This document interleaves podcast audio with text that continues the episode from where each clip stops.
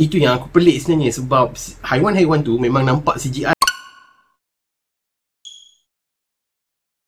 Laura Medina Cafe ada dua menu terbaru iaitu ayam Korea soy garlic dan juga four seasons. Sedap gila woi. Apa lagi? Boleh pergi serbu Laura Medina Cafe sekarang. Assalamualaikum dan juga salam sejahtera Hai, kembali lagi Zaf Vlog So hari ni Zaf nak buat sedikit review tentang TV siri terbaru di Netflix iaitu Daybreak TV siri Daybreak ini masih lagi belum keluar di Netflix Malaysia maupun di serata dunia Zaf ingin mengucapkan jutaan terima kasih kepada Netflix Malaysia kerana memberi peluang ini dan percaya kepada Zaf untuk tonton dan review tiga episod pertama uh, TV siri Daybreak yang bakal keluar 24 hari bulan Oktober 2019 ini So Thank you very much Netflix. Uh, so, let's get on with it. So, TV seri Daybreak ini memisahkan tentang Josh Wheeler, seorang remaja uh, dalam perjalanan dia untuk pergi mencari pasangan dia, girlfriend dia iaitu Sam uh, selepas satu bencana yang telah melanda Glendale dan California dan satu dunia uh, yang menjadikan kesemua orang dewasa kepada satu form of zombie. Okay, satu zombie. Tapi dalam filem ini dia orang menggelarkan zombie itu ghoulies dalam perjalanan dia nak mencari girlfriend dia Sam uh, dia berjumpalah dengan beberapa lagi karakter-karakter lain. Contohnya macam Angelica seorang kanak-kanak gangster yang sangat pyromaniac. Dan uh, juga Wesley uh, pembuli dia yang dulu. Dan kini telah insaf Overall TV seri Daybreak ini uh, bagi aku dia adalah gabungan. Dia adalah gabungan daripada beberapa filem yang aku tahu sebelum ini. Contohnya, dia ada Zombieland, dia ada Mad Max, dia ada Paper Town So ada banyak lagi lah Sepanjang aku tonton tiga episod pertama ni Aku dapat rasakan macam cerita ini adalah mash up Daripada banyak-banyak filem yang popular So um, Yang paling banyak ditekankan dalam filem ni adalah Zombieland dan juga Mad Max So bagi aku Kalau kau tengok TV siri ni Kau akan rasa macam kau tengok Zombieland dalam bentuk TV siri Mad Max dalam bentuk TV siri. So memang it was nice. Aku sebenarnya jujur lah Aku jenis jarang melekat dekat TV kalau aku nak tengok TV siri yang panjang contohnya ada berseason-season kan. Uh, kecuali macam aku tengok The Big Bang Theory uh, Breaking Bad itu adalah salah satu contoh TV siri yang aku kekal menonton dan binge watching lah. Memang sentiasa aku takkan stop tengok TV siri dan aku jarang jumpa TV siri TV siri yang baru yang keluar di Netflix yang aku dapat tonton secara secara momentum yang okey. Selalunya bila aku tengok episod pertama, even episod pertama pun susah aku nak habiskan. Tapi untuk taste untuk Daybreak ni uh, setelah diberi akses 3 episod pertama, aku rasa macam aku lagi berminat nak tengok seterusnya. Aku sejujurnya aku tak sabar 24 Oktober ni untuk aku sambung episod keempat.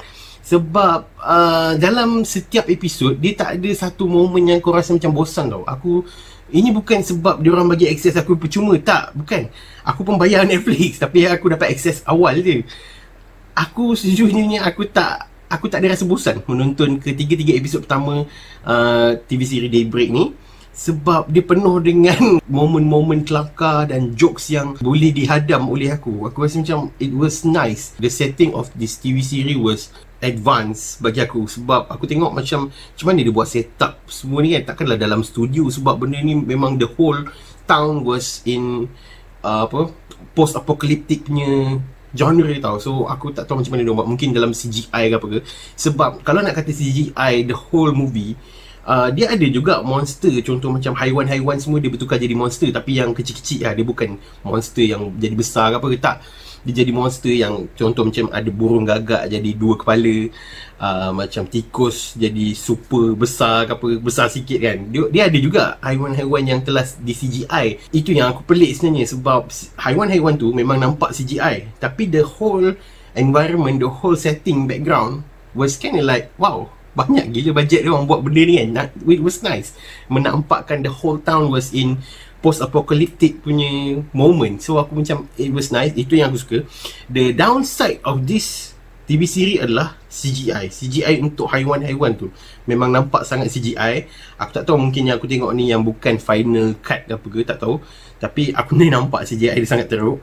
Tapi jalan cerita was nice. Aku sangat suka the uh, kombinasi ketiga-tiga karakter utama dalam filem ini Josh, Angelica dan juga Wesley ketiga-tiga ni memang ada peranan masing-masing dan dia punya uh, karakter tu tidak tidak membosankan. Diorang ni memang ada karakter masing-masing yang membuatkan filem ini interesting. Okay? Sejujurnya memang aku tak sabar nak tengok episod yang keempat sehingga ke sepuluh kalau tak silap aku tak tak pasti ada berapa total episod uh, Memang aku recommended kepada semua yang Kalau korang jenis yang suka filem-filem post-apocalyptic macam Zombieland, Mad Max Dan juga dalam filem ini ada sedikit Ada secubit genre seperti Paper Town Okay, filem drama. So aku, aku, it was nice. Dan kalau korang suka apa apa filem-filem yang aku mention sebelum ini Korang bakal suka TV seri Daybreak So uh, TV seri Daybreak ni bakal keluar 24 Oktober ini worldwide. Satu dunia boleh tengok TV seri ni. Uh, korang boleh access di Netflix. Kalau korang bu- belum lagi subscribe ke Netflix korang boleh pergi subscribe. Korang hanya submit credit card dan korang boleh access untuk sebulan percuma. So korang boleh pergi subscribe. Kalau korang tak minat korang boleh cut off sebelum habisnya sebulan tu dan Um, kalau korang berminat mana tahu korang memang jatuh cinta dengan Netflix korang boleh subscribe seterusnya.